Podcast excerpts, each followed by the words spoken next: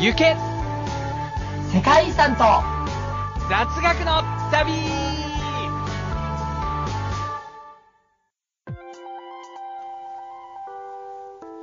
皆さん、こんにちは、こんばんは、そしておはようございます。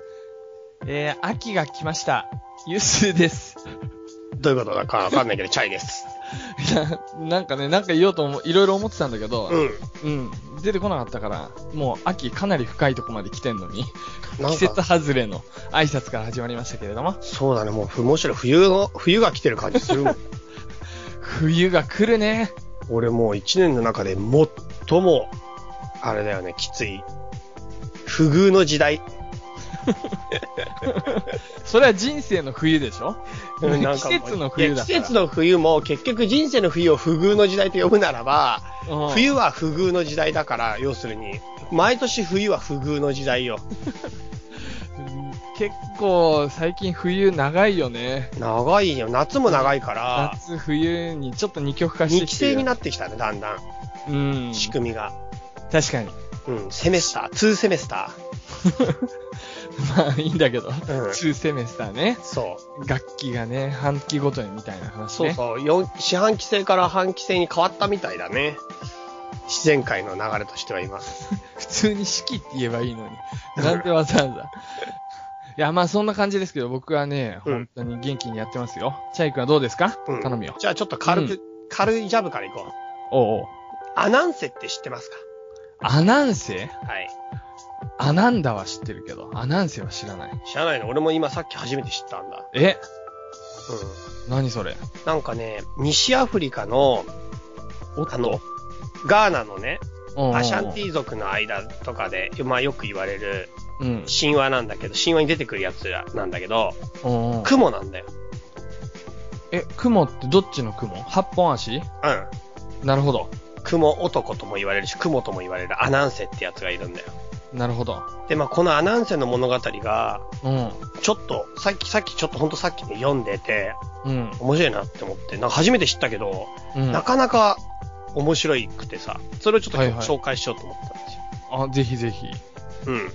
今今日はアナンセが太陽と月をどうやって作、作らせたかっていうか、作ったかっていう話を少ししようと思います。はい。はい。えっ、とね、まあ、あのアナンセは地上に住んでるんだけど、うん。空の上には神様がいるんですよ。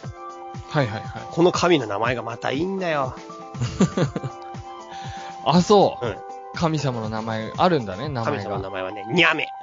ニヤメうん。それなんか、ニヤメって、あの、うんあるよ。首都で。あ、そううん。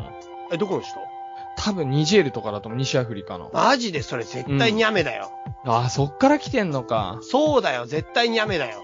ちなみにセネガルだと、ニャベって言うと、うんニャベだけど、うんあの、豆って 意味。ああ、それは絶対関係ないだろうね。あ、そう。なるほど。うん そう、空の神ニャメっていうのは万物の創造主、創造、創造者だったんだけど、えー、一神教的。うん。まあちょっとそんな感じで、自分の、まあ想像したもの、要するに地上とは遥か遠いところに住んでるわけよ。天空の上ですから。はいはいはいはい。で、地上ではね、人々がね、畑で絶え間なく働いてたんだよ。なるほど。大変で、だまあ休む時間が一切なかっうんうんた。そこでアナウンセは、うん。人々の不満を聞いて、ニャメのところに糸を伸ばして助けを求めに行くんだよ。うん。なるほどか。っこいいっしょかっこいいね。それで、あのー言うんだよ、ニャメに。うん。あの、人々が働いてばっかで大変だと。うんなんとかしてくれい、と。うん。そうするとニャメは、うん人々が、あの、休めるように、しっかり眠れるように夜を作っああ、初めはもう昼間しかないぐらいの設定なのた。ね。そう、ずーっと昼間働いてて、昼間しかなかった。う。うんうん、うん。で、休めねえって言うから、ニャメが夜作って、休めるようにしてやったって。なるほど。ところが人間はですね、今度は暗闇を恐れたんだよ。はいはいはいはい。空が暗くて怖い怖いってなったの。うん。そこでニャメは、うん。今度空に月を置いて、夜も光を届くようにした。うん。うん。なるほど。それから人々はいつも寒くて凍えていたんだよ。あ、そうなん だ。うん。はいはいはい。そこで後から再びアナウンセが交渉に行って、ニャメは暖かくなるように空に太陽を置いたんだ。だなるほど。月だけじゃもう全然暖かくないから、太陽置いたと。からそもそも寒いっていう問題があったんだね、この話だとね。 そう、なんか後付けの設定って感じで。うん。 都合がいい。いいよね。うん。そう、そんで、でもね、今度はじりじり照りつける太陽があまりにも暑くて人間には強いってなって、うん。で、アナウンスがもう一回そこで人々に、うんあの、不満を聞いて、また糸を伸ばして天に行って、うん。さあ、ニャーメンは今度みんなを冷やすために大雨を降らせた。うんうんうん。そしたら雨が本当に強すぎたんで洪水が起こって人々は溺れた。あららら。 ニャーメンは水を引かせ誰もが満足した。にやめ、にやめすごいどんどんやるね。 うん。そう、そのニャメと、うんなな人間の仲介をしたのがアナウンスだよってはいはいはいは話。うん。い。なるほど。っていう話とか、あとはね、まあ、このアナ、まあ今の話はそんな面白い話じゃないけど、いや、なんか論理的な話で、うん。結果的に、今の、この世界にはこれ全部あるわけじゃんか、雨も、太陽も。うんでもなんかこれが全て神の思いやりでできたんだみたいな、うんそういうあったかい気持ちにななるやつだね。あ、そう、なっうた。ん。なったなった。西アフリカっていうだけはもう初めから肯定していこうっていう気持ちで聞いてるかうー ん。アナウンスっていうのはね、ら。うん。まあこれ結構、俺この後の物語も結構好きなのは、あ、続くんだ。あいや、うんいっぱいあんのよ。超いっぱいあんのよ、アナウンスの物語って。そうなんだ。で今その中からいくつかちょっと抜粋してるんだけど、うんうんうん。もう一個はね、アナウンスはね、あ、ニャメはね、う世界の物語すべてを所有してたの。ん。なるほど。世界の物語ね。はいはいはい、はい。それ。をアナウンスが欲しがって買いたいって言ったんだって。いや、俺も結構欲しいね、それ。アナウンスが物語を買いたいって言うと、ニャメは引き換えに、スズメバチとニシキヘビとヒョウを持ってこい。うそして、でもアナウンス雲でちっちゃいから、ん。うん。なんかそんなの超無理な話なんだよ。無理だね、錦蛇がまず。うん。うん。で、どうしたかっていうと、まずスズメバチを、スズメバチについては騙して氷炭の中に入れてなるほど。持ってった。はいはい。入りたそうだもんな。そうそうそう。うん。次はね、長い杖を持ってきて、うん。錦蛇のとこ行って、うん。あのー、蛇と杖のどっちが長いかわかんねえなって言ったんだって。なるほど。そうすると、なんでそんなのわしの方が長いに決まっとんだろうって言って、錦蛇が杖のところにぐーってやったの。うん。その隙に縛って杖に うんうアナウンスがもっと捕まえて持ってっん。たなるほど。の。錦蛇なんてぐるぐる巻かなかったら強くないから。いや、まあ、まあそうだけどね。その時にね、杖破壊するほどの力発揮するんだけ ど。本当は。一マウントポジションなんだけど、錦蛇 の。まあいいや。次に穴掘って枝で隠して、まあ、落とし穴だよね。うん、うん。で、ヒョウをおびき寄せたら、ヒョウがおそこの穴に落っこって捕ま えて、それを運んで、うんニャメの元に持ってって、条件すべて満たして、世界の物語のすべてを自分のものとした。すごいなこの、アナウンセ一級は。うん。うん。 やるね。まあそんなさ、トリックスターと言われていて、いろんな話がアナウンスにあって、 うん。なんかそう、今一級って話が出たけど、なんかどこのさ、国にもさ、なんていうかこの、ちょっとずるしたことで賢いみたいなさ、はいはいはい。やつって結構いてさ、うんそういうのがなんか結構好まれるっていうか、ああ、まあちょっと起点が効くみたいうんなうんうんうやん。つとか。賢い。いっていう。稲葉の黒ウサギ的な。白いじ ゃない今は全然知らねえ話出てくでる。、出たな、ユッスーの天 然。そうそう、そういうのね。そうそうそう。白ウサギね。う。うんん。ありますね。そんな話がね、まあ、いっぱいあるんですよ。へえ、これは全然知らなかったな。いや、俺。も本当に、本当に今さっきうん。知った。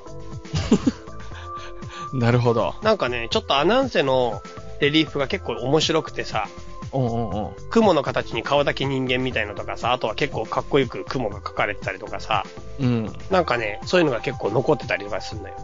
雲の形に顔だけ人間ってめちゃくちゃ怖 いね。実際、想像したけど。 俺、反対人間だけど、あ顔だけちょっと雲を模したような顔なのかと思ったけど、うん。雲人間って言ったら逆だとは思わなかっなんかもう草むしりして、た。うん。なんか、あ、か、かゆくなる草でいっぱいの野原を、うんうんなんかアンアナウンスがまた自分で起点を聞かせて、自分はぜ一切労をせずに、誰かになんかのやつで全部綺麗に刈り取らせて、うん草むしりしたら、ニャメがすげえ喜んで、ニャメの娘と結婚することがで きた。ニヤメとマブダチだ な。アナウンセは。 結構何でも聞いてくれるしさ。 なるほどね。ああ、いいですね。友情の物語だったわけだね、結局。うん。まあ、とにかく自分のね、知力を使って自分よりもずっと強い生き物を出し抜くことができるっていううん。なんかそういうのが面白くて。うなん、か、なんていうかな、古代だとみんなやっぱりさ、力腕力とかさ、うんそういったものの方が実力だったから、はいはいはい。でもそれよりも、それと同じぐらい、あうんの、知力っていうものが力を発揮するんだよっていうものの象徴だったっていうか、アナウンスは。なるほど。だからどんなに弱いく、弱いっていうか、体はそんなに大きくなくても、ちっちゃい雲であっても、知力が誰よりも勝ってれば、でっかいやつを出し抜いて、自分が、うんあの、利を得ることができる。なるほどねそ。ういったことを、だからね、アナウンスは教えていると。なるほど。いうことなんですな。雲はね、なんかね、朝雲は殺すなとか言うもんね、日本でもねあ。そう意外と大事にされてるよね。うん雲って大事、大事か。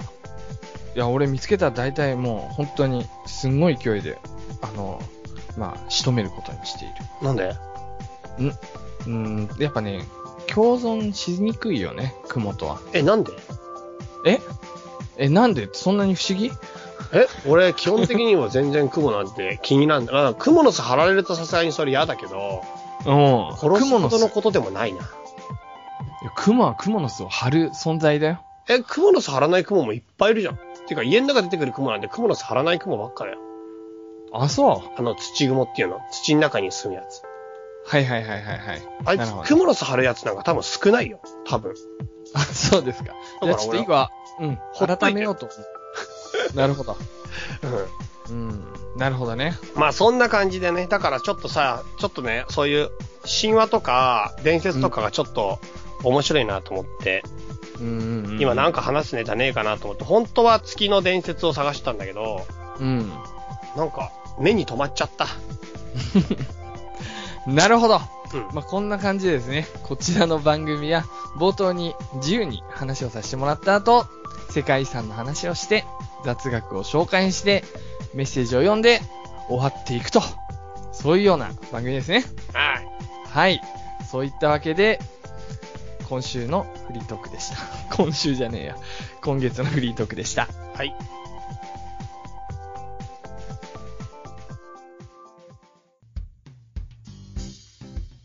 じゃあ本日紹介する世界遺産行きましょよっしゃうえっ、ー、とね、久しぶり。シーギリアの古代都市。シーギリアはい。知らねえな。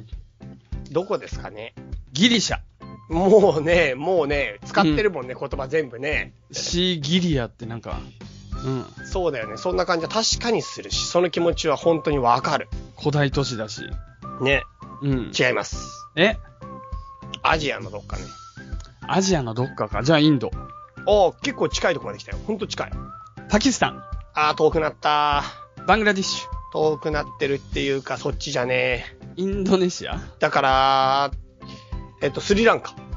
あーしつ次あたりね、南に行ってもいいかなと思っていましたけれども。はい。えっとですね。そうですか。スリランカ民主社会主義共和国文化遺産1982年登録です。うーん。はい。登録基準は2と3と4ということで、登録基準を読み上げましょう。登録基準2、建築や技術、記念碑、都市計画、景観設計の発展において、ある期間または世界の文化圏内での重要な価値観の交流を示すもの。登録基準3、現存するあるいは消滅した文化的伝統または文明の存在に関する独特な証拠を伝えるもの。登録基準4、人類の歴史において代表的な段階を示す建築様式、建築技術、または科学技術の総合体、もしくは景観の顕著な見本ということになります。うーんなるほど。はい。はいはいはい。あのー、新原語とか聞いたことない新張語とか。聞いたことあるよ。あるよね。うん。あれが一応その、インドネシアじゃないや、スリランカの王朝が新張王朝っていう王朝がずっとあったんですよ。はいはいはい。まあ、新原王国というのかな新原王国というのがずっとあったんですけど、うん。新原王国っていうのは、結構歴史が長い王国なんですよ。うーん。うん。あんまり聞いたことないかもしんないけど、まあ、そうだね。そう。新原町っていうのはね、うん。この、スリランカの王朝なんだけど、うん。紀元前5世紀に北インドに居住してきたシンハラ人がスリランカに移住してシンハラ朝を建てたんだけど、はいはい。なんと19世紀にイギリスに植民地化されるまでずっといスリランカの王朝として栄えた。すんごい長いじゃん。すごい長いよねそんな包丁あるいやー、ほんとびっくり仰天ですよ。 そこの言い方ダサいけ どね。ううん。ん。確かに確かに。そういうわけ。シンハラ王朝っていう王朝。はいはいはい。うん。で、まあ、シンハラ王朝っていうか、シンハラ人の王朝。シンハラ人のところね。うん。うん。で、まあ、ちょっと非常に重要なのは、紀元前3世紀に起きた出来事なんだな。うん。この時にね、アショーカ王の王子のマヒンダっていう人がいるんだけど、うんうんこの人が実は仏教をこのここに伝えてるんですよ。うん。うーん。そう。というわけで、うん。あのね、あのー紀元前3世紀からずっと、まあ、上座部仏教だけど、仏教国、はいはいはい。スリランカは、まあ、今でもそうですな。そういう、そうだね。うん。うん。という話になってます。なるほど。はい。で、今回紹介する世界遺産はですね、うんそ、の、だいたい5世紀頃うん。に、まあ、在位が477年から495年の間、まあ、即位してたカッサパ一世という王様がいたんだけど、うん。その王様が、まあ、建てた。城と言っていいのかなうん。城塞って感じ。シーギリヤの古代都市。うん。はいはいはいまあ。宮殿みたいな感じなんですけど、すんごいね、大きな岩なんですよ。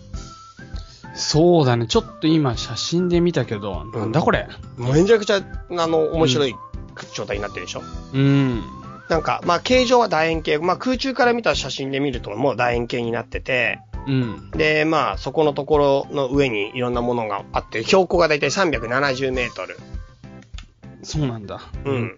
で、まあ、その建物の高さっていうか、この岩地の高さは195メートルぐらいと言われて、まあ全方位が霧だった崖になってるから、本当にドーンと岩があるって感じの。うん。カッサパ一世という人物がちょっと重要なんだけど、はいはい。この人物は実はね、側室の子供だったんですな。なるほど。で、まあ、自分王に本当はなる予定じゃなかったんだけど、うん。自分の、その、父親を殺すんですよ。うんそして、まあ、無理やり自分が王権を取る。クーデターですね。そう。うん。ある意味。クーデターです。うんクーデターーを起こして父親から王権を奪取したということになって、はいはい。はい。で、まあその後に、あのー作っていくんだけど、この、まあ、お兄さんとかは、まあ、逃げてさ、うん。まあ、南インドとか、いろんなとこに逃げていくんですけど、うん。うん。まあ、そ、で、で、その時にね、まあ、この人は、なんかその、自責の念みたいのがあったみたいなんですよ。はいはい。まあ、うん身内をね。そうう。ん。まあ、や、身内は辞めてしまったじゃないけど、父親をってことでね。うん。で、そのね、父親が、実はこの、建設をしてたみたいなの、この古代都市を。あ、そうなんだ。そう。それを引き継いで、このカッサパ一世が、うん。まあ、作りつ、作って完成させたよ、なるほど。ということなんですよ。はいはいはい。うん。なんていうか、供養のためというふうに書き方をされてるけど、まあ、供養のために父親が計画して未完となっていたシーギリアの城塞を完成させて、まあ、そこに移り住んだ。うーん。でも結論から言うと、その後、兄貴たちが攻めてきて、うん。まあ、自分が結局自害して、うん。わずか11年でこのシーギリアは放棄されてしまう。あ、そうなんだ。なんかすごい天然の要塞って感じだけどね。そう。そういうことなんですよ。うんまあでも、その後も寺院として人々の信仰を集めて、うんうんうんまあある程度栄えたんだけど、やっぱり廃墟になっちゃったっていう話なんだ。なるほど。まあ結構ね、あの、場所が場所なんだよね、はっきり言ったら。どういうこと山の中にある岩みたいなことそう、なんかね、ちょっとね、遠いとこにあるみたい。う。うー。うんんは。山の中っていうか森の中っていうかっていうとこに、ちょっと行きづらいみたい。いはいはい。そう。だからね、そういう意味ではなんか、ちょっと意識していかないと、うん。キープできないのかもしれないね。なるほどなうぁ。まあ、す水とかもね、うん。なんか川とかない感じだもんね、パッと見。川とかない感じだけど、でも、うん。 あのだよ、言っとくけどこれ、めちゃくちゃすごかったんだよ。が、そうん。う、んどうすごいのよ。なんかね、うん。まず城壁の周りは水路があったの。うんうんそこの水路にはワニが放たれてうん水あるね。た。 うん。そして、岩屋の、岩山の中腹には美しい美女の絵、シギリアレディっていうのがいっぱい描かれてた。おー。それはなんと500体も描かれていたんだけど、まあ、風化によって現在は18体しか残ってない。あ美しく妖絶な女性たちの姿。ー。うーん。さらには、そうのん壁面、壁が、もう鏡みたいに磨き上げられていて、ミラーウォールとも言われてるんだけど、おー。そんな風になってる。なるほど。うん。そしてまあ写真でも今見たらもうわかると思うけど、入り口の階段よね。あー、あるね。ライオンの入り口って言われてんだけど、うん。なんか足が2個あんのわかる。ある。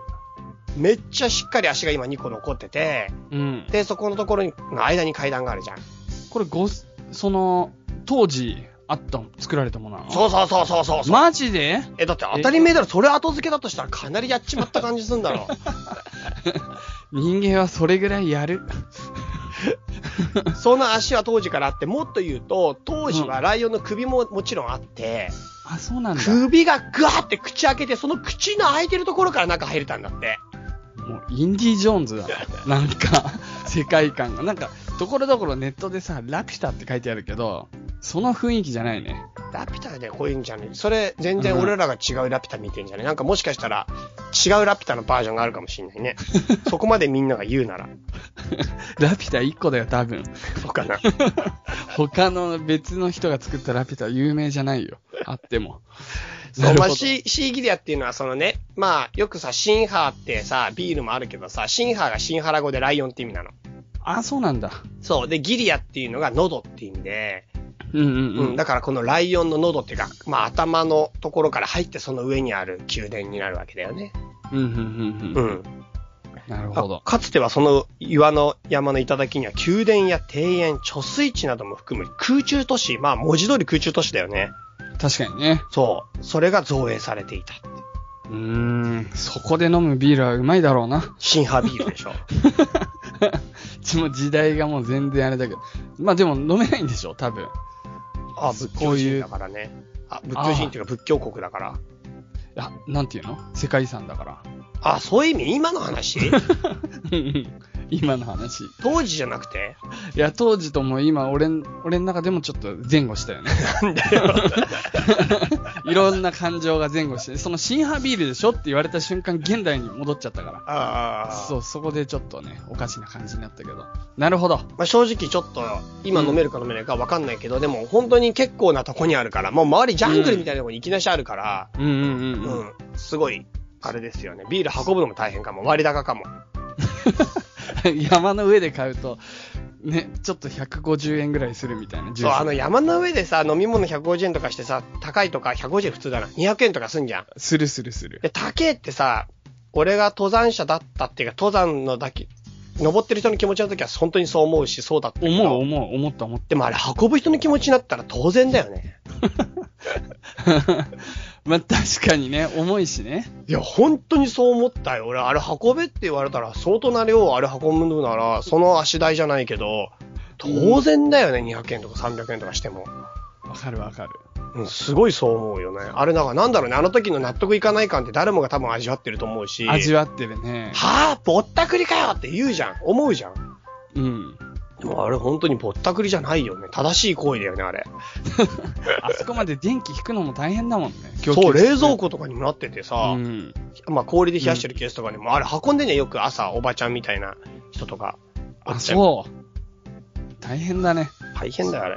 おばちゃんにやらせちゃうんだ、それ。でもなんか、趣味じゃないけど結構、もういつも言カってるッ人カか。ッカッカッカッって、トレイル、トレイルランニングみたいな人やええー。ってるよ、多分。あ、そうなんだちなみにさうん、全然話変わるけど、変わるっていうか、ボーリング場って昔200円ぐらいしなかった俺、えあれもすっごい納得いかすごい、。今それ世界遺産の中で やる。やばえ、ボーリング場なぜボーリング場も200円なんだって思ってた。山とボーリング場は高いってイメージがあって、え、で200円高いの高いよ、ジュースが200円あだあ、よ。ジュースがね、びっそうくりでしすたボーリング代かと思ったよ、今。違うよ。俺、で結構激安だと思っちゃって、 今。違う違う違う違う。ジュースが、なぜかボーリング場も高くて、すごい納得いかなかったけど、最近多分ボーリング場え120円とか130いや円か。ボーリング場は全然納得いかないよ、本当にそんなこと本言う。当に、そう、だから今の話を聞いてもなお納得いか ない。そそこだけはもう今、今吐き出さないで、いつ吐き出 すか。積年のやつだから。はい。はい。まあ、あそれとではね、うん。一応、ふもとに市街地がありました、当時は。うんうんうん。その時に造園技術、山の上じゃなくてね、うん。その、ひとこ下のところにも市街地があって、そこには造園技術が結集された水の庭園などがあって、なんと上下水道整備、噴水などもあったんだよ。すごいな。結構すごいよ。うん。アジア最古の造園例の一つだとされているええと。うん。ー。そっかそっか。結構すごい。すごいね。なんか、そのインドからそっちに渡った人って、なんか理由があって渡ったりしたのそういう技術あ。新原人たちがってことうん、なんか、あるじゃないですか。その当時アメリカに渡った人は、もともとアイルランドっていうか、イギリスでちょっと迫害受けてた人たちがこう渡ってみたいなとか。おうん。なんかこの、新原人の祖先の北インドから前5世紀頃に行ったうん人たちだよね。うん。なんで行ったんだろうね。なんか、わかんないけど、そういう芸術的な素養というか、そういう文化を持った人たちだったのかなと、今、ふと思ったね。 えーでもなんか、わかんないけど、基本的に南に行くんじゃないのみんな。なるほど。なんかそ、うす島があごいれば大きな移動じゃないじゃん、インドから見たら。そうなん、どんぐらいの距離があるのかちょっと。超近いよ、スリランカ。まあ、超近いっていうのも地図上だけど、うんうんうん、もう下にちょこんとついてる感じ、スリランカ。インドと、もうだからセットと考えていいでしょ。なるほど、なるほど、なるほど。そういうことか。いいでしょ確こかれにはセットほで。とんどセットだね。だからなんか、朝鮮から日本に人が来たのと同じぐらいの感覚、もっと近いぐらいかもも。っと近いね、これ。うん。いや、俺なんか、結構あるのかと思ってた、この、少なくともマダカスタル、マダカスカルマダガスカル。マダガスカルだね、うんあれ結構あるじゃん。ああいうイメージかと思ってたよ。こんな近いんだね。なるほど、なるほど近い。でしょ。うん、近い。そうわ。だからそんなに無理のない範囲。うん。確かに、確あかっちの島に俺たち住もうって思ったんじゃな いに。なるほど。で、庭園作ろうってなったんだ。そうじゃないせっかくならね、うん。庭園ぐらいあったらいいだろう。なるほど。ははい。いはいはい。まあそんな感じですね。あとはちょっとおまけ情報でね、うん。落書きがあるんですよ。この壁画のとこに。ああ、その当時の。そうなんですよ。おお。落書き、まあ寺院として使われた時代があるから、11年間で廃墟になっちゃうけど、その後寺院として使われるんだよね。うんうんその寺院の時代に、うん。なんとね、参拝客が落書きしたんだよな。うん。おー壁に。なんか、そんだけ昔の話だと全然許せるから不思議ね。うん、そうなんだよむむね。しろ見たいって思うよね。そう、その落書きが、カッサパ一世ね、さっきの父親殺しで王位について、ここを完成させたカッサパ一世。うんまあ、最終的には、自害にまで追い込まれたカッサパ一世うん。の聖水ね、うん。あの、わかるよね、聖水を表現した詩が落書きされていて、うん。全ろ685編に上り、なんとスリランカ最古の文学作品と言われ ている。詩を書いてくんだ、その、平家物語的な、そ栄子清水を。う、そでも、すごいね。それがまあ、歴史的資料にもなってるのかこのう。、そうだよね。面白い。そうですか。なんか、時間の重みってさ、あるよね、だから。ある。落書きが芸術になるっていうかさ、歴史になるっていうこと、わかるわかる。ちょっとあるよね。わかりますよ。ただもう、今の時代は、あまりにも、文章とか文字が多すぎて、うん、うん。今何をどこに残しても、まあ、の残らないかなって思っちゃう。その悲しさがあるな。え、どういう意味多いから残んないのやっぱ当時のやつってそんなに紙とかもない時代だから、うん。少ないじゃんか。うんじゃあ保存もされてないし。だから、そういったものが残ったやつって貴重だけど、あ、じゃあ新しい表現にすればいいんじゃないの文字とか絵とかは多いけど、まだ誰もやってない表現で残せば。誰もやってない表現。そそしたら数、絶対数が少なきゃいいっていう話でしょ、今。うだね。だから芸術とかそういう方向に行くってこといや、多く、多いとこはダメよ。少ないとこじゃなきゃ。うん。 これもう畳の目で続きやってくんないか。 この話は。 うん僕は持ち出したけど。なるほど。うん、うん、うん。まあ、そんな感じですよね。はいはいはい。うん。まあ、とりあえず今日やったのはスリランカのシーギリアの古代都市ということでした。はい。ぜひ行ってみたくなりました、今回は。スリランカ自体も結構いいみたいよ。あの、紅茶が有名じゃん、スリランカって。そうなんですよ。スリランカって確かセイロン島だよね、あの島自体が。そうなんですか正論確かね、セイロ。ン島がスリランカのことだと思うんだけど、うん。セイロンティーとかっていうのはスリランカの紅茶じゃないのだかあ、ぜ、それはそうだね。ら。うん。もう紅茶といえばもうスリランカ。そうそうそうそう。で、スリランカってもう一個宝石も有名なの知ってたあ、それは知らなかった。宝石も。すげえ有名なんだよ。ええー。うじゃあもう、あれだな。僕はお茶を目当てに。ん。そう。お茶と宝石が有名な島。輝きの島。スリランカ。いいね。 まとまったね。いいと思いますよ。ぜひ行きたいね。でスリランカ結構行きたい。俺スリランカ結構行きたい。はい。以上でした。お疲れ様でした。お疲れ様でユッスーと行く雑学の旅はい。はい。やっていきますよ。今回は、うん。投資の話にちょっと触れたいなと思うんですよ。うん。うん。チャイ君は、わかりま、なんか、興味とかある貯蓄とか投資とか。興味あります。興味あるか。はい。で、まあ、日本人が、ずっと昔から、慣れ親しんできた貯蓄。まあ、これが今ね、正直、魅力を失っているんですね。はい。まあ、貯蓄っていうと、一番安全でリスクがないんですよ。ほとんどの場合において。だから、いいんだけど、昔は金利がそれでも4、5%あったり、郵便局でも金利が7%ぐらいあったりしたから、うん。これ置いとくだけで、実は増えたりしてたんだね。利息で。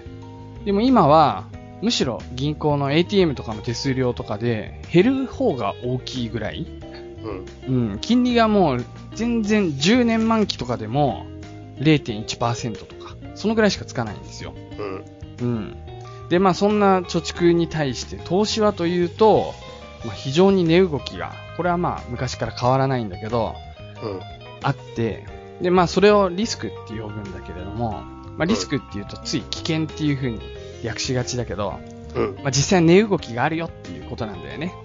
だからまあどういう時に上がったりして、どういう時に下がるのか。まあそういったことを、まあ、理解できる土壌をまあ作っていこうと。そういうことですね、今日は。はい。はい。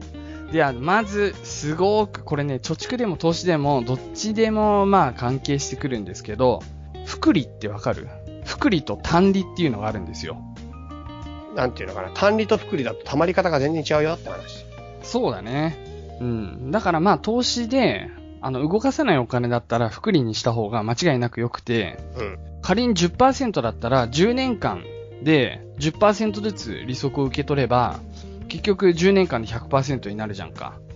うん。うん。だから、まあ、あ2倍になったって話なんだけど、うん。福利を使うと7.2%の金利でうん。 10年間で倍になるんだよね。そしたらもう複利の100対0で複利勝ちじゃん。そうだよ。でも、今、投資信託で人気があるのは、毎月分配型っていう、ある意味で単利なんだよね。う毎月、分配金って言って、ちょっとずつお小遣い的にお金を出すと。ん。うん。そういうやつの方が、福利みたいに、10年後倍になってますよ、みたいなファンドよりも、圧倒的に人気がある。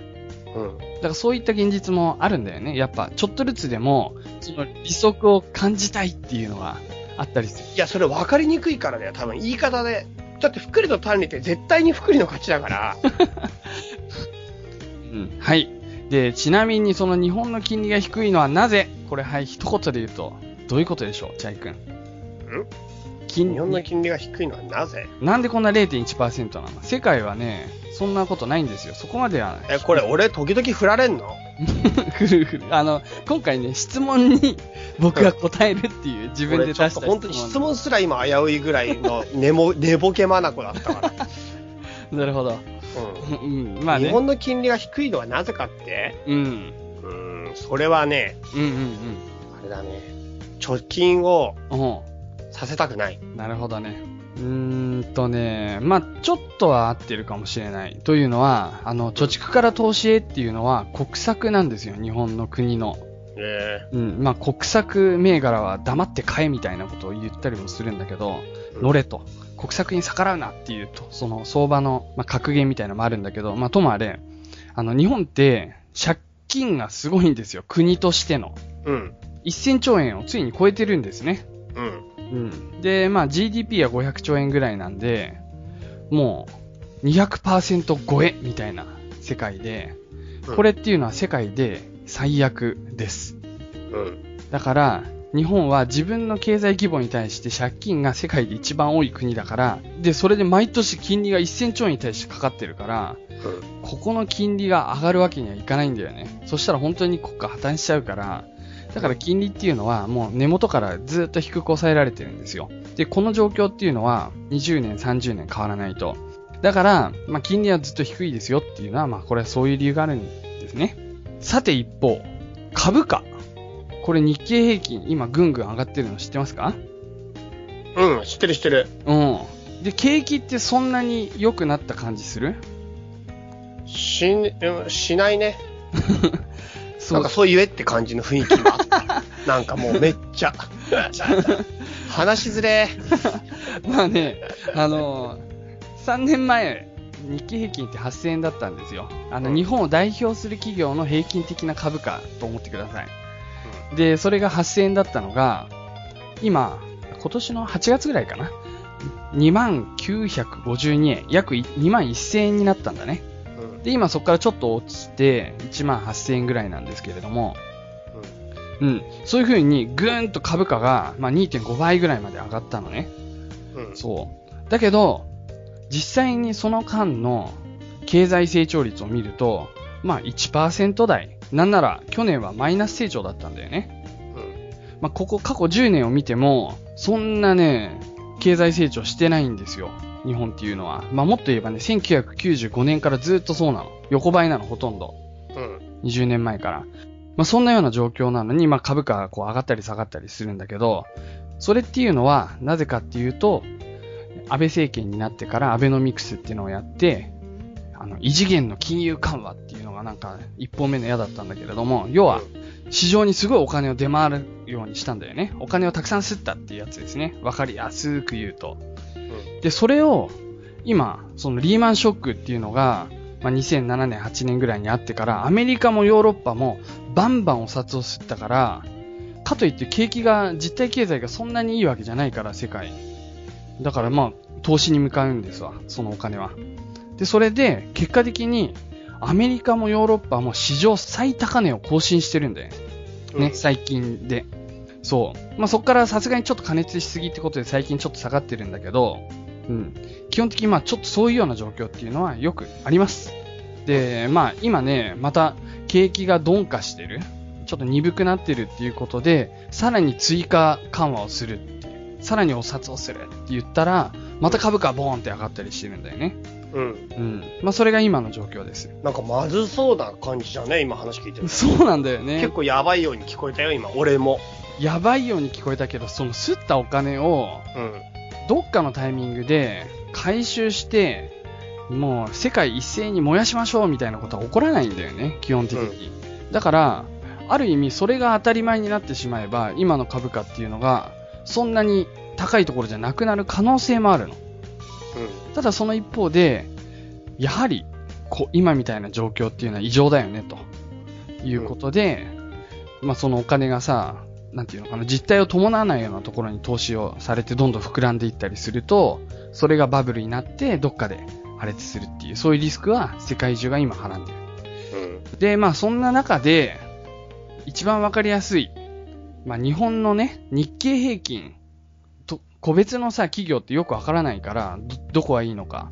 うん。うんじゃあとりあえずもう日経平均っていうのは毎日テレビでもやってるし、もうこの日経平均をそのまんま、例えば今1万8000円だったら1万8000円で買うとか、うん。それが2万円になったら2万円で売るとか、そういう投資っていうのはかなり手軽にできるんですよ。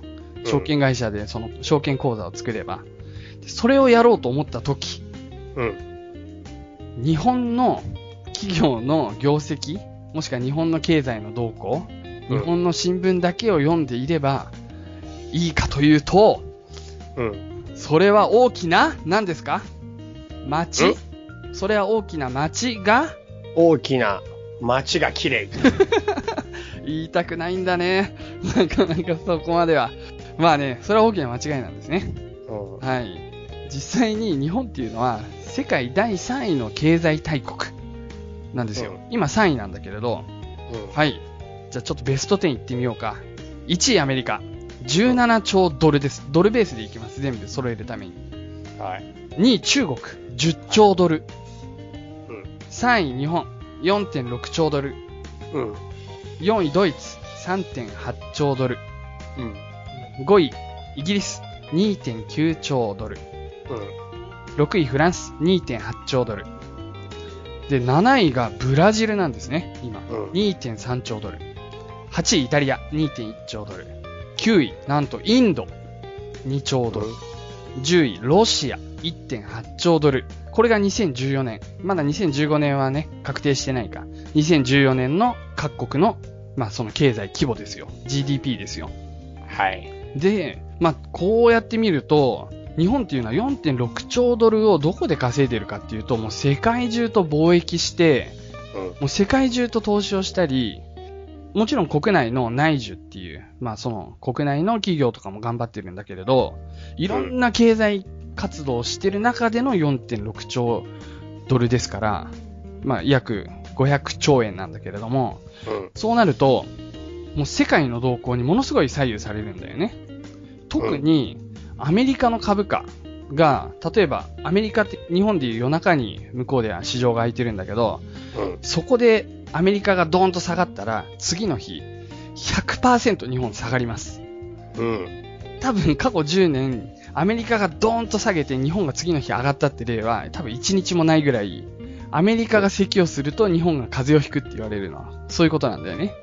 うん。まあこれ、まあ逆に言うと日本がドーンと上がっても、その次の、その日の夜にアメリカが上がるかっていうと、まあ上がったり上がんなかったりなんだけれど、うん。まあそんなような感じですごく影響を受けるので、アメリカの株価とか、今や中国の市場、さらにうんもちろんヨーロッパ、合計すればね、アメリカに匹敵する規模ですから、うん。ヨーロッパを見なきゃいけない。で、さらに、ブリックスって言われる、いわゆるブラジル、まあ、ロシア、インド、チャイナなんだけど、まあ、中国含めてインド、ロシア、ブラジルもチェックしなきゃいけない。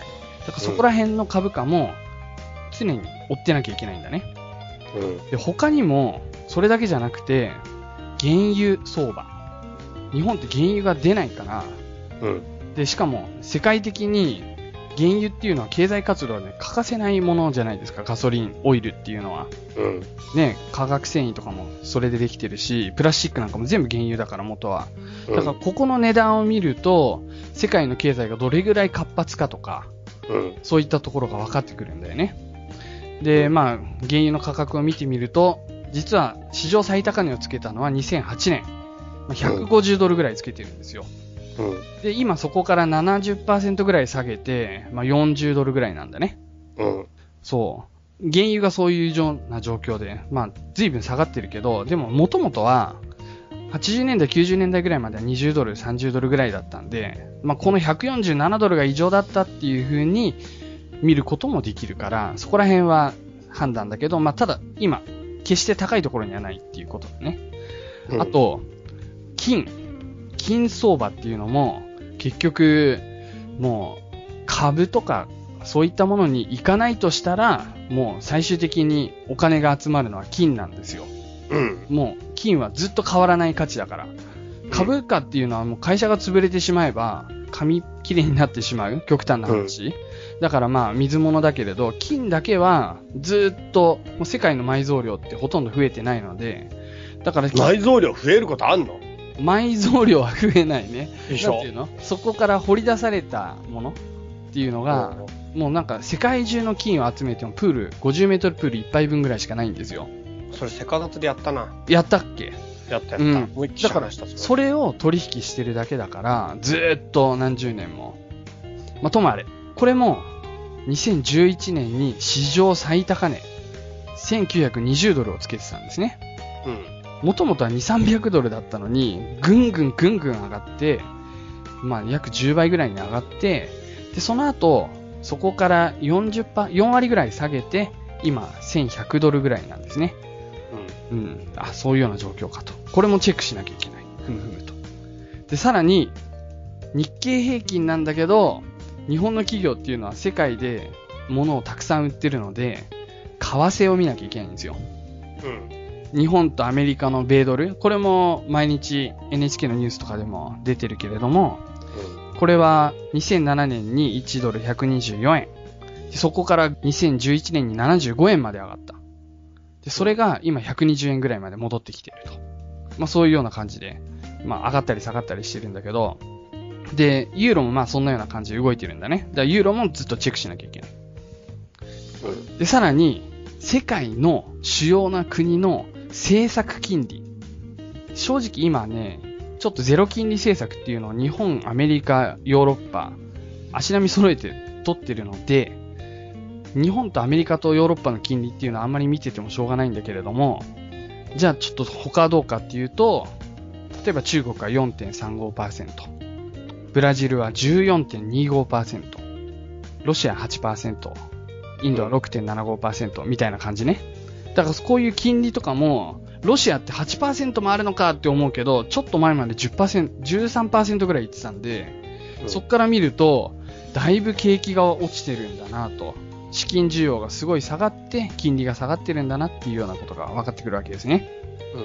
まあ、こんなような感じで、日経平均を一つを見るにしても、これぐらい、さらに、もっと不動産の値段とか穀物の値段とかそういうのも含めて、どういったところに今世界のお金の動き、経済活動の動きっていったものが動いているのかっていうのを常にチェックしていないといけないっていうのが、まあ投資の面白さでもあり難しさでもあるんですね。何を見ればいいかもうわかんなくなっちゃった。 基本的に今言ったのは正直最低限ですね全部見た方がいいですはいで実際に証券会社ネット証券とかに入るとそういった指標ってバーっとチャートも含めてチャートってあの値動きを示す折れ線グラフなんだけどそういうのすごい見やすくなってるんでそんなに言うほど大変なことじゃないですよ週に1回ちょんちょんちょんちょんと見ればもう5分ぐらいで全部チェックできるつけまつげみたいなもんか。ちょんちょんちょんに反応したな。 まあいいや。それでね、うん。株価を動かすもの。これは何だと思いましょうか 変な日本語になったけど。これね、うん。まあ一番、まあイメージしやすいのは業績なんですよ。うん。うん。あトヨタの株だったらトヨタの車がたくさん売れてますと。世界中で今、世界で一番売れてる車、トヨタの車なんだよね。うん。フォルクスワーゲンがこけたから。で、そうすると、あ、トヨタっていうのは世界で一番車が売れてる企業なのか。で、去年に比べて15%も売れてるとかなれば、うん。業績がいいんだから、会社の価値は上がる。要は、会社の価値を何分割もして、それを売ってるのが株券だから、うん。だから株価っていうのは全体の株価っていうのは上がりますよね、基本的に。上がることが多い。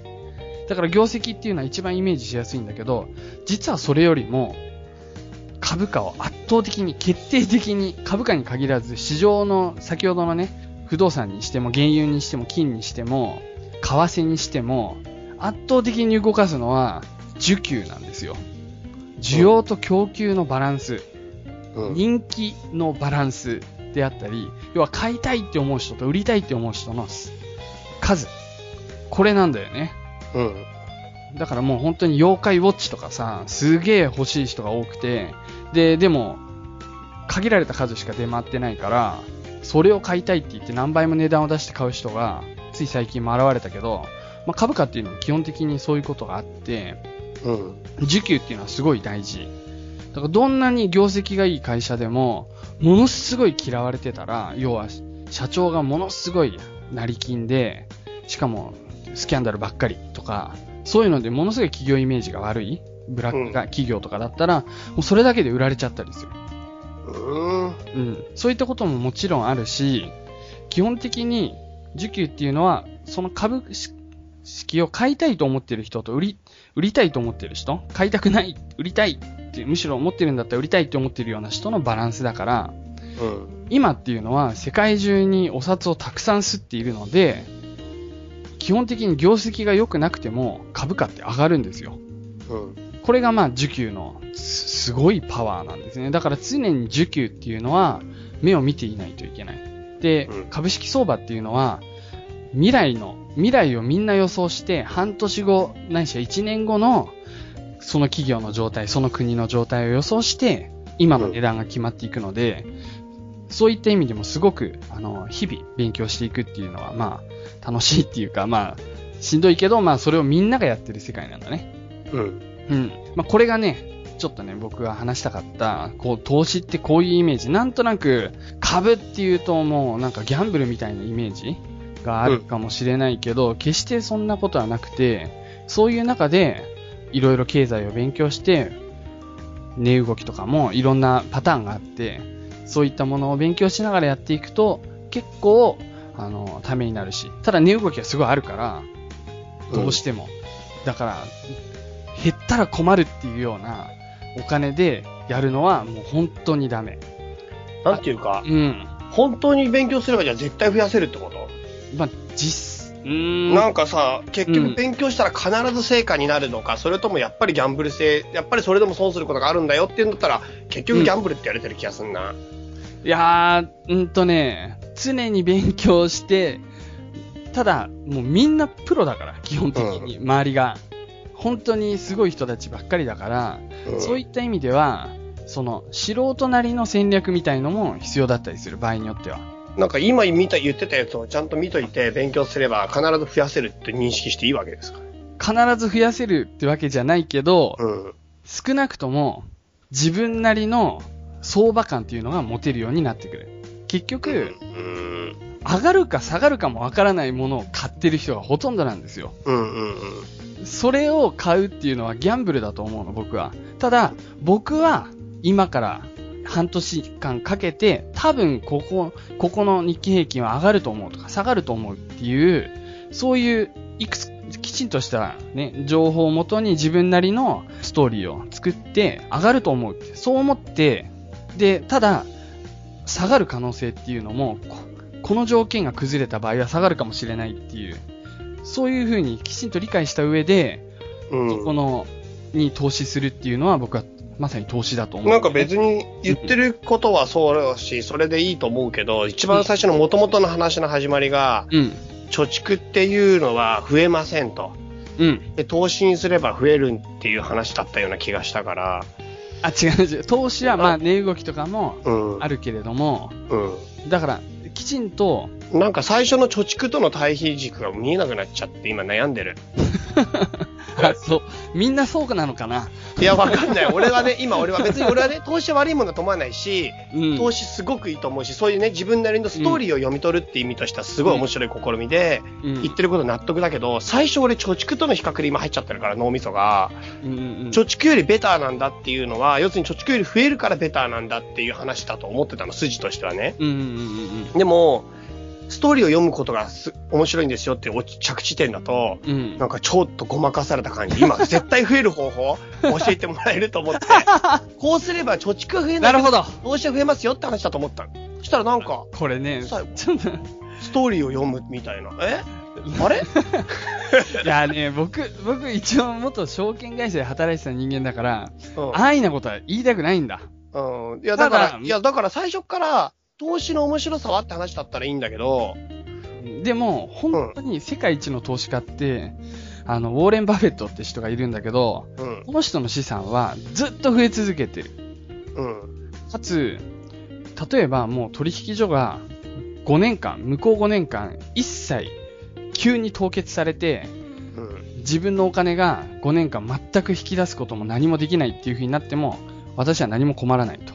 なんか一番成功してる人は全部多分そうなんだと思うんだよ、飲んだ時でも。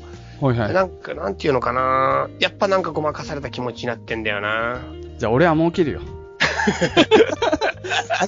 すげえ自信がある。でも、でも、うん、それはすごい努力してるし、うん、うん。 してるし、別に僕がどういう投資をしてるか言わない。うん。そう。で、しかも、ただ僕がやってることはギャンブルとは一線を隠していると少なくとも自分では理解しているし、外れた時は、うん も、ちろん、きっぱりと自分の負けを認めて、そこをずっとそのまんま、ね、下がっても下がっても、その自分の考えっていうのを考えられない人はいるけど、そういうタイプではないよ。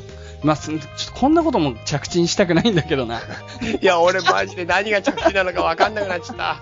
はい、皆さんそういうわけでですね、第1回としては、まあ、うんこんな感じで、まあ、話しましたけれども、わざわざなんで質問形式にしたかっていうと、うん今回の質問ってごめん、何だったのえ、貯蓄と投資の違いって何単あ、それが質問だったの、ね、そうそうそう、日本の金利が低いのはなぜとか、そういうの、そういう質問形式に実はしたつもりだったんだけど、あーこれっていうのは、だから、みんな、リスナーの皆さん、い違いまでで止めといて欲しかったってことかな。 やいやいや。やいや、そっからちょっと実践に入んなきゃあれかなと思ったんだ。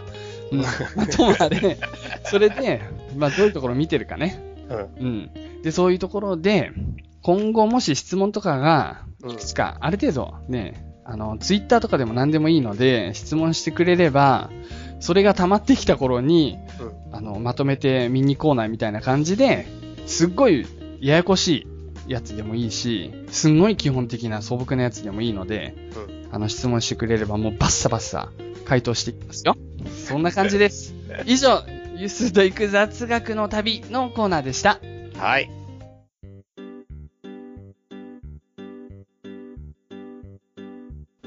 チャイペディアとゆす袋のコーナはい。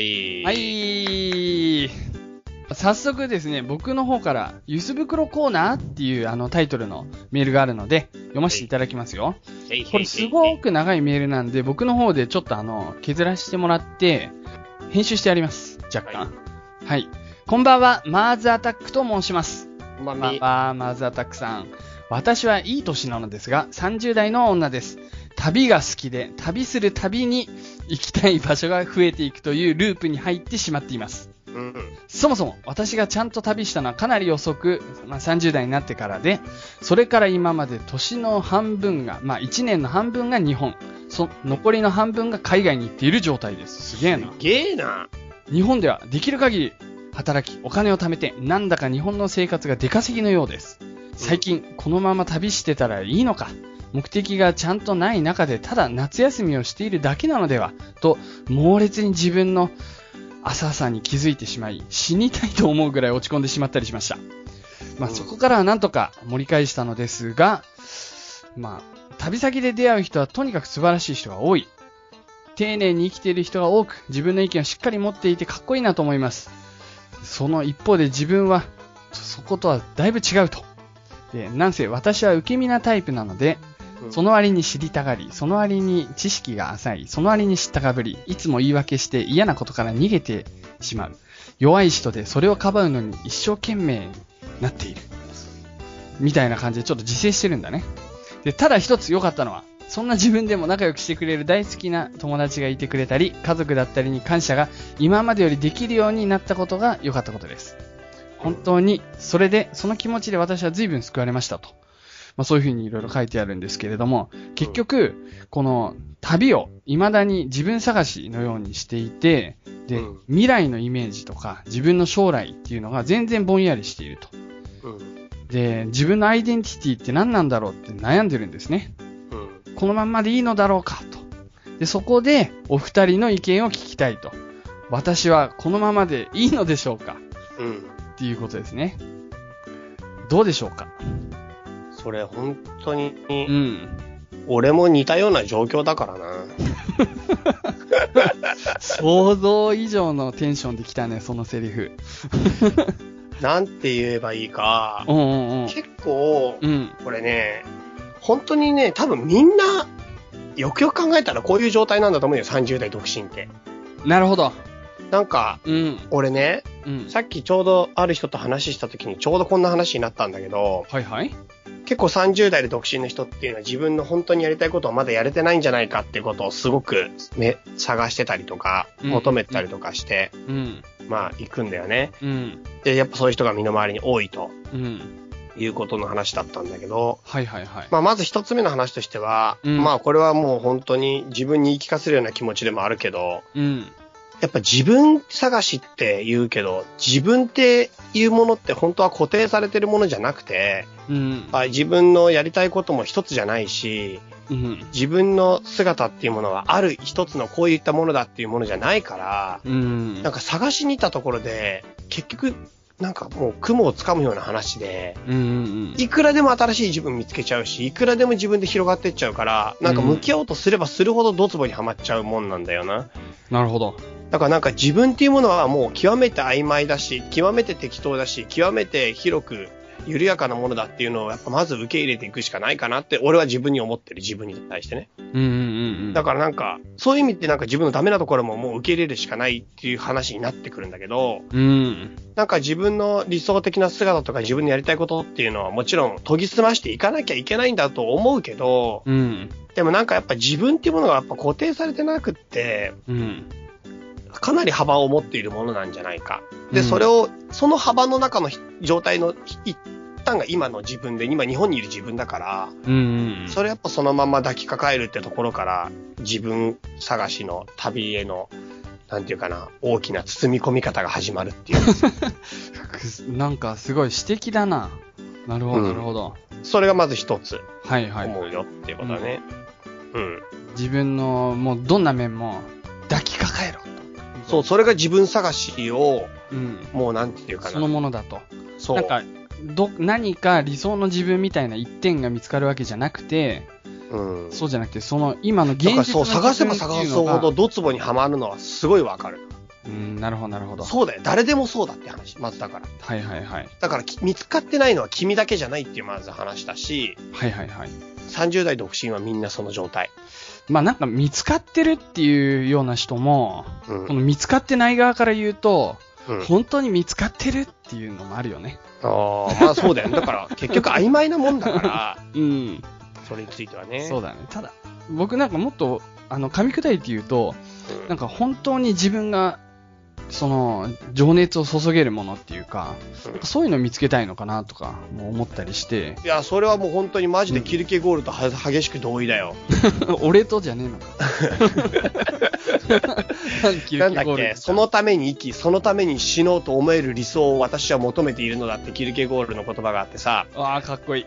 俺はもうそれが10代の時に出会ってしまったがゆえに、激しい自分探しの、 途上にいるんだよ、今で。でも、あいつ、本当にすごい言葉をいろいろぶつけてきてさ、かなり俺はキルケゴールに、あ、背中押されたところもあるね。いいよね、キルケゴール。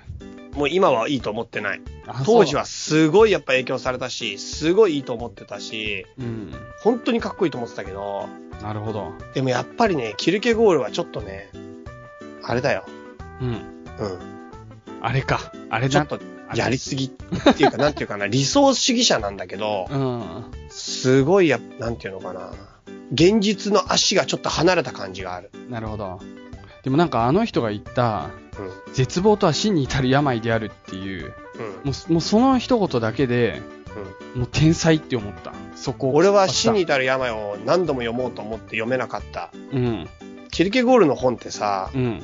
まあ本当に読めない本って全部そうだと思うけど、はっきり言ってご、翻訳が悪いんだ よ。もういい翻訳じゃない、いい翻訳ないんだよ。あー悪いのが逆にはまるっていう時もあるけどね。全然意味わかんないから、死に至る病とか、不安の概念とか、うもうあれ文字で本当やべえなと思ってるよ。ん。なるほど。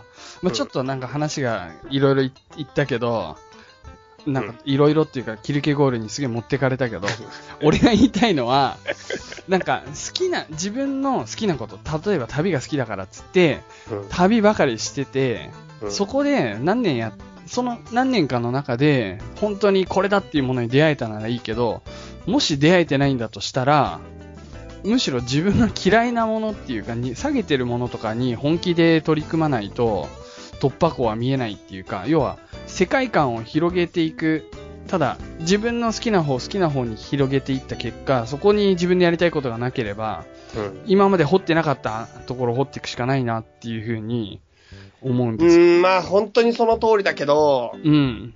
それは本当に難しいとこだね、これは。なるほど。まあ、ちょっとこれ僕の意見ね。その、ういチャイクの1点目に対する。ん。ちょっと今、リュウスさんの話は、うん。いや、本当に大人の意見だなって思った。 なるほど。うんう。ん。まあまあ、でも、そうだね。割とな、んか俺はそれこそう、ん。まあ、歌川くんじゃないけどさ、うん。本当に好きなことをでも10年続ければ周りが認めるようになってくる。うんうん。なんかそこまでの貫ければ、だから今は途中って不安だし、辛いしうん苦しいし、あれだけど、でも本当に好きだったら、10年ぐらいやってると、うん。結構周りが認めてくるっていうか、なるほどね。だからなんか、もういろんなことを試すっていうかさ、可能性試すのはもちろんありだし、嫌いなことにチャレンジもすごく大きなチャレンジングだから価値あると思うし、本当にそれで開ける、いきなり開けることもあると思うんだけど、うん。でも本当に旅が好きで、本当に自分の人生の中でやりたいことっていうか好きなこと、うん。じ時間をかけかけたいことだったら、うんなんかやり続けても開けちゃうかもしれないね。なるほどね。とも思。そうかそうでもなんか俺はやりたいことをやる方に本当は行きたいっていう今気持ちがあるから揺れてるね。う。なるほど。俺自身がね。あちなみにね、このマーズアタックさんね、まあん僕なんか今すごい大人の意見言っちゃったから、ちょっと正直に話しますと、うん。僕はマーズアタックさんよりも若い時に頑張ってない。この人、今こんだけ旅しながら、残りの半年日本で働くだけで、その時にすぐに仕事につけて、でまた旅に行けるっていうのは、うんまあ何かしら手に職があるような感じだと思うんですよ。しかもそれだけその、まだ外に出たい遊びたいって思うっていうのは、かなり若い時勉強して頑張った人だと思う。うん、どうですかん俺、俺マーザータックさんじゃねえよ。自分でも何、何が言いたかったかちょっとよくわかんなくなったけど、まあなんか、あなたは、基本努力の人だと思いますよということです。僕は思った。まあでもその反動説はすごくあるよね。ありがちありがち。うんうんうんうん。本当に反動できてると言っても過言じゃないもん、俺の人 生。何かの反動だよ、すべては。なるほど。あー まあ、星座が風の星座だからね。まあいいや。あの、うんちょっと待って。はいはいそんで二つ目は、うん。うん。これを解決してる30代の人たちがいるんですよ。えこういう自分探しを解決した人人々っていうのがいるんですよ。同世代に。マジかよ。そういうの人たちの共通事項。お結婚して子供がいるってことだね。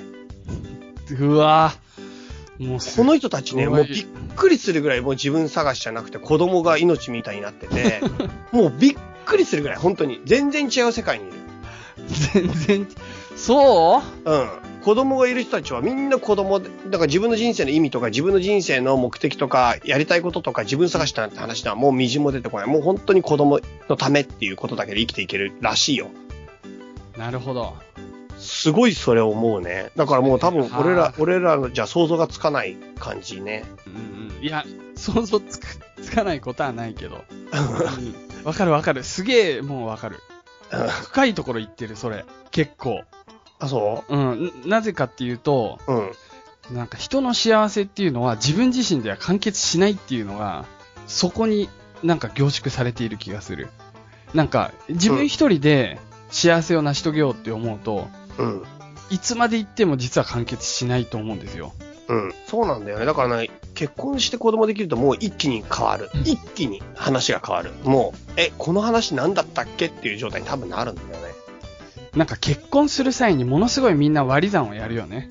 え、どういうことなんていうのかな、割り算っていうか、まあ余分な贅肉を落とすっていうか、か思考の、も含めて、あーすっごい割り切っていくじゃん。バンバンバンバンバンと。二人の生活のために割り切るっていうか思い切るって感じう。ん、思い切るでもあるそしう、整理する整理整なん頓か結婚って決断だから、断捨離決めた後に全てを断つっていう行為がある。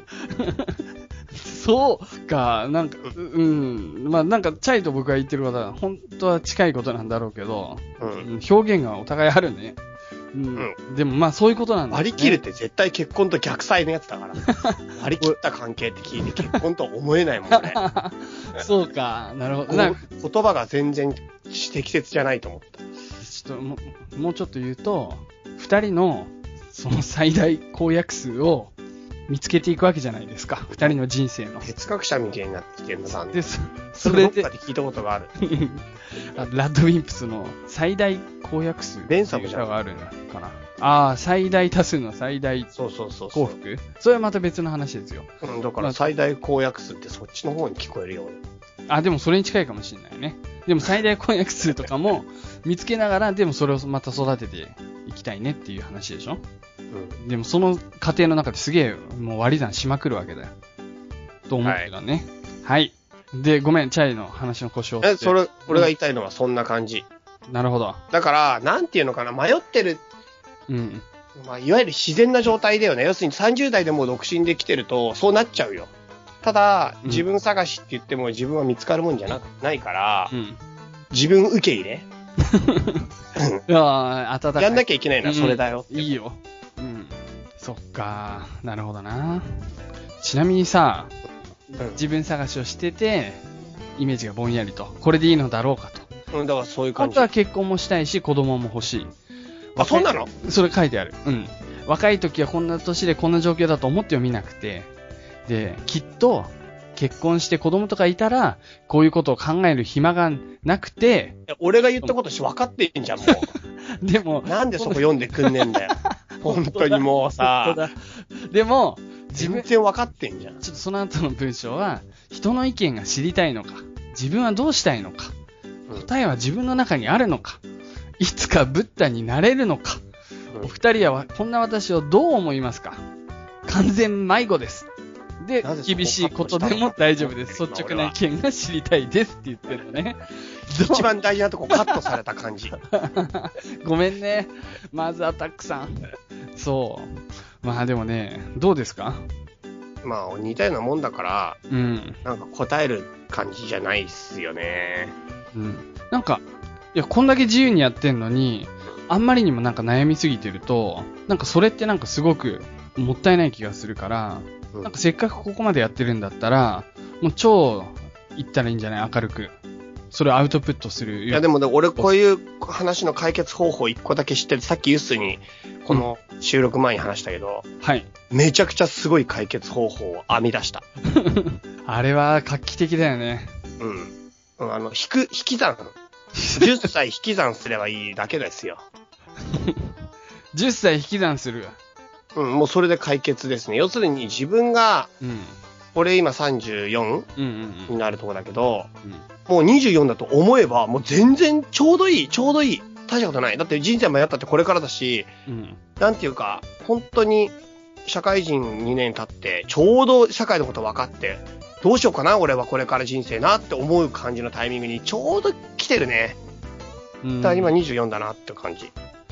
あ、でもなんか見回る指南がさ、う実際にあの家建て始めたのっていうかあの、 ん。うん。家って言っちゃったよ、うんあのすごい偉大なモスクを作り始めたの、90歳でしょそうですでよ。なんか59歳とかなんかそんぐらいから本格的に建築家やったとか言って言ってた気がするんだけど、あれびっくりしたでも本当に心は20代30代だろうねそう、なんかね、人生に遅すぎることはないって本当に言うじゃん。うん、うん、でも結局、俺らっていうか、こういうタイプと俺の、俺もそうだけど、うんいつも遅すぎちゃってるって感じてる人たちなんですよ。うんうんうんうんもう遅いんじゃないかって、ああ、うん本当に遅れちゃった、遅れちゃったって俺も思ってるし、ずっと生きてそういうの感じちゃう時ある。うんこの人も多分そう思ってるからこういう風に悩んでる。でも、自分が10個年取って、あ、10個若返ったと思っている自分だったら、うん全然解決じゃん。だから年の問題だけ なの。さっき言ってこんなの。なるほどでもう、縄文人とか年とかちゃんと数えてないから10個ぐらいミスるよ、マジで。縄文人だったら。縄文人だったらね俺全然もう未開の人物だったら、ミスってる、ミスってる。 2回とか言うなえ なるほど。だからわ俺かるわはか、る。セネガル人も、うん普通に、あの、年、適当に書いてる。そう ID だからカードしかもねみんな5歳ぐらい若く書いてる。初めっから。そう、しかもしかも、年って自己申告だから、本気で年をね、うん提示しろってやれるのは、ツタヤの会員になる時だけなん だよ。伝え、あとは、うん。 もう全然自己申告する必要ないんだよ、年って。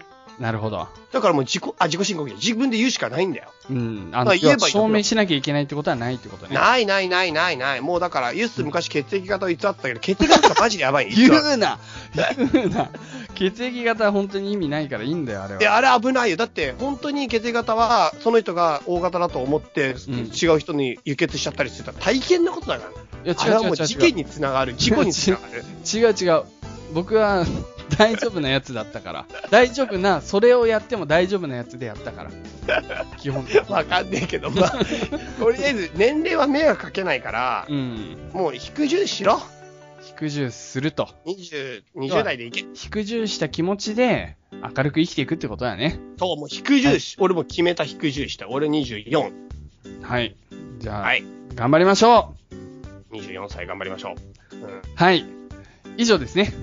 チャイペディアとユス袋のコーナーでした。はい。はい。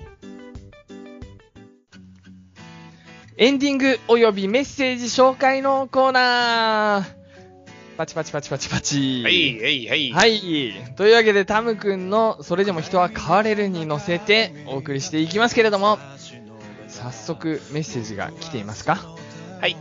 じゃあ早速聞きましょ行きましょうか。えっ、と、まずですね、こちら、チーム戦勝優う。うん。という人からです。ゆすさん、チャイ、チャイさん、ゆすさん、はじめまして、チーム戦勝優と申します。あ、以どう前もに。番組で紹介されていたエディルネのセリミエジャーミに行ってきたので感想を報告したいと思います。おごー。存知いやいや、もうすっかり忘れちゃった。マジかよ。俺これね、うん。もうチーム戦が行ってきたから、うん。エディルネのところの回第12回をチャイネクスト .com で上げましたから、あー、はいはいはいはいはい。あミマれーねル。シナンの回ミマールシナンねうん。トルコのやつだ。トルコの回を全部文字起こししたやつをあのーうんソトゥバさんっていう人もうめっちゃいい人もうめっちゃいい人ねソトゥバさんってそうだね。そうほんとそう。ソトゥバさんが文字起こし全部してくれたのを、あうん今回文字起こしデータとしてアップしてありますから、はい。はい、そこにチーム1000のうん。撮ってきた写真で今回はやってますあれあると全然違うね。超い全い然ね違うようん、本当にありがたいね。あ文りが字たい起こしから何から。でそのちょっとエディルネリポートが届いてますんでそれを読みたいと思いますはいはい。エディルネは小さい町でバスを降りるとすぐに小高い丘の上にセリミエジャーミが見えますうん。興奮気味に緑に包まれた丘を登っていくとミマールシナンの像がおー、像があるんだ。あ、写真あったね。写真あったでしょ、うん。うん。その背後には巨大モスクが悠然とそびえていて離れた場所からでもその偉大さが伝わってきますうんこれちょうどそうだついでに言うけどさミマールシナンの写真もらって俺のブログになってるけど出てるけどよーく読むと、ミマールコジャシナンって書いてあるんだよねうん。うん、でこの「ミマール・コジャ・シナン」の「コジャ」っていうのは偉大な、あ、そうなんだ。うん、だから偉大な建築家シナン像って書いてあるんだと思うんですよ、はいはいはいはいはうんい。なるほど。まあ、ちょっと余談でしたけど、うんうん。はい、1階のバザールが入り口に入り口に通じていてかっこ他のシナン設計のモスクにも言えることですが建設後の維持費の捻出まで考えて作られているのが素晴らしいなるほバザールど。が併設してるっていうのは建築後にうん。その維持費を捻出することまで考えられた、すごいね。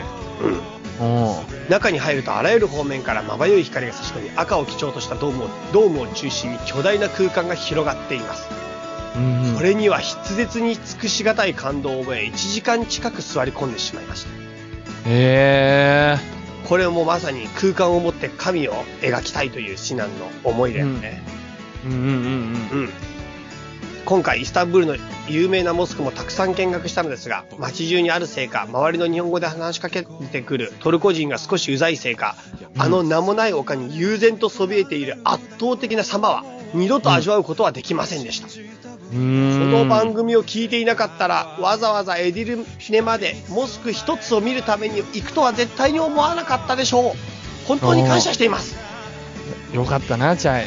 いや本当よかったよなるほど。次、ちょっと僕から読ませていただきますよ。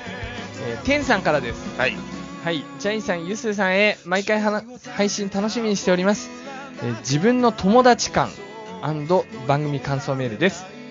それはなぜか、物心ついた小学校入学前の昔から身の回りの友達がミーハーな意味のないものに興味を持つ会話に入ることができず、うん親友といえる友達はその後も常に1人2人しかできなかったし、作らなかったのです。うんしかし、えー残念ながら生涯この親友と言える数少ない友達が風にもこの世を去り旅立っていきましたお二人のように幅広く友達を作ることができなかった天さんですが自分のこと新たな濃い話を語り合える親友と言える友達とこれからぜひつながっていきたいと思う今日この頃ですうんうんチャイさん、ユースーさんの前向きな思考、友達の大切さ、リスナーを大大切に同じ目線で会話をしているような共感を感じます。うん世界を視野に入れた幅広い雑学、二人の会話には聞き入ってしまいます。こっから先すごいよ。ケンさんがもともと中学生の頃に聞いた深夜放送を思い出すんです。うんタモリが突然深夜放送のオールナイトニッポンのパーソナリティに出てきた時のようなインパクト。うん まあ、そんなようなことが書いて、まあ、結局酔ってたんですね。っていう感じもあすでるんもだテけンど。さんもう一つメールくれててはいはいはい。前回チャイチャイ会初参加させていただきありがとうございました あ第41回配信を聞きながら会場到着したのですがポッドキャストの音声と生のチャイさんの声がリアルに聞けてすごく身近に感じ感激でした自分の知らない話題や世界のお話ができて大変有意義なお時間でし有意義な時間でしたおーその場でお知り合いになったリスナーさんからお食事のメールをいただき嬉しい今大マジ感か激状態です俺これ超嬉しいよ友達できてるね。リスナーさんがそうやってさ誘い合ってお互いうん。繋がるってすげえいいよいいね。それがもうね、まもなく2年になるこの番組の最大の奇跡だね。そうですチャイチャイイ。会参加できてよかったありがとうございましたではお忙しいとは思いますが次回配信を楽しみにしておりますセカダツ大好きリスナーのテンさんよりとありがとうございます、嬉し天さいん。嬉しい天さ天んさん超いい人だからねあの本当になんか面白い話すげえしてくれたよ天さんもあ、そうなんだ。そうだよアフリカでワニを大量に買って輸入する 話とかむちゃくちゃじゃねえか。いや、でも、天さん、皮がむちゃくちゃ好きなそんうだそよ、うね。ワニ側ワニ側を輸入する話なんで正確に言うとうそれがすごいなんかいけすをとかん。 すごいな。天さん、なんかね、もうパッと見面白そうっていう感じの人だよね。言っていや俺そういう印象じゃないマジでなんか、あの、気難しい感じ全然しないじゃん。いパッと見面白そうってよっぽどだぞや、なんか別に面白い顔してるわけじゃないけど、なんいやかでもニそコうっいう風てに感じ聞こえるパッと見面白そうってやばいよほんと なるほど。僕はでもそれは美読というか、いいことだと思ったけどね。ほんと素晴らしい。ありがとうございます。なるほど。チャイ君から、まだメールあると聞いてますけど。はいありますようん。 はい行ここれはもう我がセカダツの前回のオフ会の最大の人物のひひ二人が出会っているう。ユスさんチャイさんこんにちはこんばんはそしておはようございますロバーですはい、こんばんは。先週ブーくんウーくんねウーくんと飲みに行きましたのでその件でメールします勢いで書いた報告メールですのでこの次の段以外は暇の時に読んでください、なるほど。読んだ読んだ、忙しい時 に。最高だった。うん。ロバーがウーくんと読んでそんでまあウーくんの話をいっぱい聞いてねうんくれて、でなんかウーくんは日本でね大学受験をするために今働いてんだよすっげえ頑張ってまあブーくんってベトナムの人ベトナム人なそう、二十歳の子 ね。 2人お兄ちゃんたちって言ってくれるそうそう弟そう。は名物だよ、名物。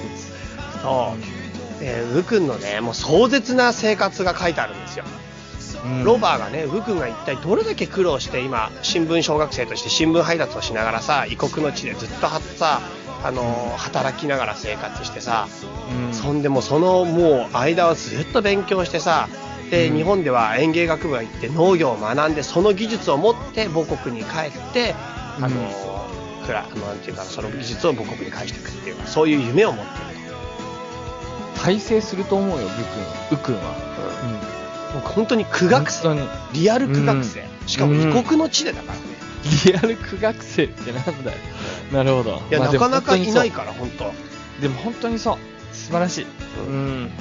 そういったことでさもううん本当になんかすごい努力して重要であの大変な中だけど万が一自分が日本で大学受験を失敗したと日本に失敗したとしてもうん。今後ベトナムから日本に留学してくる後輩たちに自分の情報を引き継いでいくことができるからこの努力は絶対にあの重要なことだって笑って話すル君を見て気持ちが熱くなりましたっていうロバーもね、本当にね、いや本純当こう粋だしいう話で熱くなれるやつは自分の中にそういうあ話熱さがあるやつだからうん、ロバー最高だしか。からもローバーはそれを知らせようとしてわざわざ俺らにメールまでくれてさ、うん、すごい、なんか状況がわかるメールなんだそようね。すごい細かく送ってくれて、本当にねもうまあウ君とローバーが2人で会って飲んでる時点で最 高だしその2人の中で埋めばえた友情を連絡してくれてこうやってで最後に「ぜひウ君を励ましてくれエールを送ってやってください」って書いてあったよねうん。もうこれ本当ユースーさんが日本の一応請負人ということでやってるんで最後ユースーさんからの熱いメッセージを受け取って終わりにしたいと思いますいや、もう本当にね、あなた、大きくなるよ。改正するよ。絶対にね、あのみんなそうですから、その、たった一人夜中に勉強している時、うん孤独を感じるかもしれないけれど、それっていうのはもう歴史上の偉人がみんな経験したことだかうん。うん。ら。だから、大丈夫。はい。はい。ふうくん、頑張ってください。そう、いつでもね、連絡してきてね。そうだ。あの本当に二人とも連絡してきてほしい。そうだ。うん。輸数本対応するやつだからね。輸数本男性限定、え 男性限定にしよっかあ。言ってなかったうん、そうしよう。言ってなかったっけいやね、違女性もう、別のね、別のリスナーさんでメールを書いてくれて、うんそれがすっごい熱くて、う俺すぐにでも連絡しようと思ったの、うん彼に。んなんか連絡くれって話のやつそう、だね連絡くれって書いてあるんだけど、自分の電話番号書いてないんだよ。要はメールで返信してってことなんだけど、メールの返信って大変じゃんう。ん。わ、大変だよ。わかるわかる。俺も電話したら 早い。ずっそうそうそと早い。う。実際、喋った方がグッとくるし、うだから、もう、ん。てか、そう電言っ話てやしてりほたしいい人。だから電話番号書いてくれりゃいいってことだよね。そうそうそうそうそう、うんでも、あの、男だけでいいよって話。なんで、俺女はダメダメだな。 なんだよ。なんでだよ。そこら辺がなんか微妙にさ、なんか過剰に、あれなんだよね。動きが。動きが過剰過剰。なるほど。まあでも、そこら辺はね、チャイ君に対応してください。はい。はいというわけですね。あ、僕からも、さらにちょっと今日メールスペシャルにしていいですかいいっすよ、いいっすよ。もうね、ソラリンさん。おそらありがとう。俺も読もうと思って、俺も選んでた。うん。いや、なんで電話番号書いてないんだ、ソラリンさん。え、そらりんちょっと男行くよ男でしょ、これ絶対。え、お名前からして女っぽかったなと思ったね。俺、マジ俺が対応しようと思って。 そっか。完全に男だと思ってた。えー、はじめまして、ソラリンと申します。ゆチャイさん、ユースさん。えー、航空会社に勤める会社員です。都内に住んでいます。これを女子だったら可愛い可能性あるな。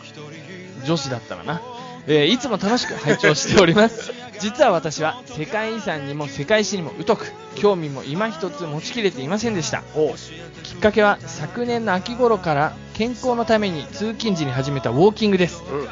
音もなく淡々と歩くと飽きてしまうためポッドキャストを聞き始めましたせっかく聞くなら自分になかった分野かつ楽しいものをと模索しているうちにセカザツに出会いましたそれまでは一駅分のウォーキングしかしていませんでしたがもっと聞きたいと思うようになり歩数が伸び平均1日1万5000歩まで伸びましたおうこれすごいよねどれぐらい1万5000なんかねウォーキングする人で1万って一つの目安だと思う多分1時間ぐらいだと思うんだよねうん。 1時間半ぐらい歩いてんじゃねえかなへで世界遺産や世界歴史の世界が広がり健康にもなれて本当に感謝ですー。おう帰宅後もせかざつで聞いた話を自分で調べたりすると次は博物館や関係する映画を見たくなりますます人生が楽しくなってきました本当にありがとうございますこれからの番組配信を楽しみにお待ちしていますねソラリンこれ女子かもしんないでしょだから言ったじゃん。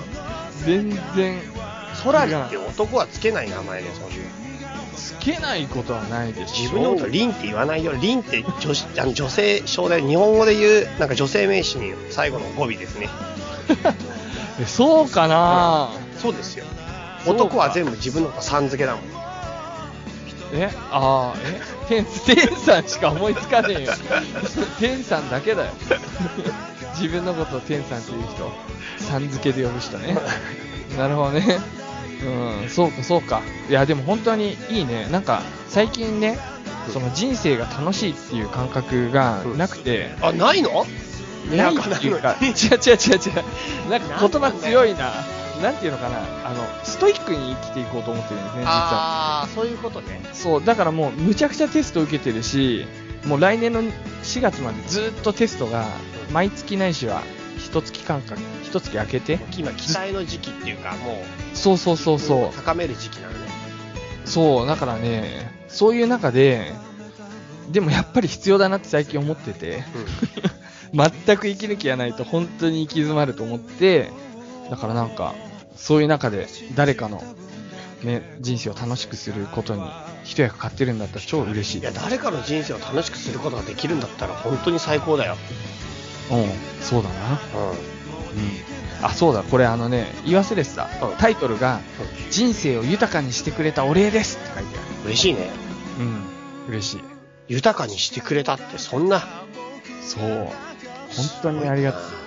うん。ありがたし。いやー、ね。航空会社で頑張ってください。仕事大変だと思います。そうです。ね。美人だったらぜひ連絡ください。 大丈夫ですかはい。わかりました。じゃあ、チャイ君、こう結構長く収録してるけれども、まあ、3日にわたって収録してるけれもうども。本当だよ。なんだろうね、この、何回も何回も収録した感。そうそうそう。まあ、してるけれども、言ってないことがあるあるじゃないですか。ここで告知しなきゃいけないから。ああ、それわかんない。ちょっと詳しいことわかんない。じゃあちょっと僕言っていいですかはいどうぞとりあえずとりあえず言ってみていいですか見る。あの、年末に、えー忘年会をやります。はいはいはい、そうだ、もう。はい。すごい。前回もさ、北海の企画の話で、今回もまた北海企画の話かいなって感じだね。だからもう毎ほん月やってる感じ だね。あの、全然興味のない方は、うんもう本当に、GoTo ベッドで。 だっては歩いてるかもしんないじゃん、外。 そっか、そっか、ごめん。まあ、とりあえず、あのね、12月29日だったら皆さんいいんじゃないですかはい。そうですかはい。で、今回は、もうちょっとあんまり、もしかしたら無理になるかもしれないけど、タムと、あの、歌川くんも呼ぶんで、ぜひぜひ、歌川あは、の、厳しいかもしれない。え歌川氏は。歌川もなん多分なんとかなると思あう。今、ちょ本っと当に軽く話してある。そっかそっかそっか。うんタムはね、ほぼほぼ OK をもらってるんで、うん。はい。ぜひぜひ。プレゼントね交換やるから。あー、出た、うんそうか。それが。今回はプレゼント交換をやるから、全員、プレゼントを持ってきてもらって、うん、交換こして、もう、なんなら手紙も入れてきて。 ちょっと待って、誰に対する手い紙や、だからわかんないわかんない。じゃあ、それを渡す人だよ。だからそんなの無無理でしょ。いやいやいや、それはわかんない。なんか、この前テレビでさ、あうの、ん風船にさ、願いを込めてさ、空に飛ばすって小学校でやってさ、それをたまたま、その小学生が、もう、肉、最でっかいステーキをお腹いっぱい食べたいって書いて、それがたまたま、その、なんていうか、肉牛、肉牛のとこ ろの、ところに降りて、畜産家にねそう、うん肉が送られてきて、夢が叶ったっていうのをテレビでなるほど。 だからもしかしたら、すごい気の合う人と仲良くなれる。なるほど。そういうことうん。ああ、じゃあちょっとその、手紙はね、なんか俺全然今載ってないけど、うんなるほど。じゃあ僕もあれかな、詩を書こうかな。ああ、死ね。うん。詩をね、ポエムね。うん。ねで、誰が、誰のプレゼントもらうかわかんないみたいな、そういうちょっとしたコーナーなんだよね。そうそうそうそう。まあだから別に手紙とかどっちでもいいっちゃいいけど、あのー、なんていうじゃあか、いいよ。プレゼントも、をうん交換します。はい。はい。今回本当にあれですよ。チャイ君が楽しくしてくれるんで。もう前回ユースがね、感じだったからひどい目にあった人もいるかもしれません から、今回なんとかしましょう。はい。というわけで、皆さん、寒くなってきたので、今年の秋冬は風邪をひかないという、このけ強い決意で臨みましょはい。う。はい。皆さん、さようなら。はいなら。この番組は、たびたびプロジェクトと、ちゃま会議の提供で、お送りしました。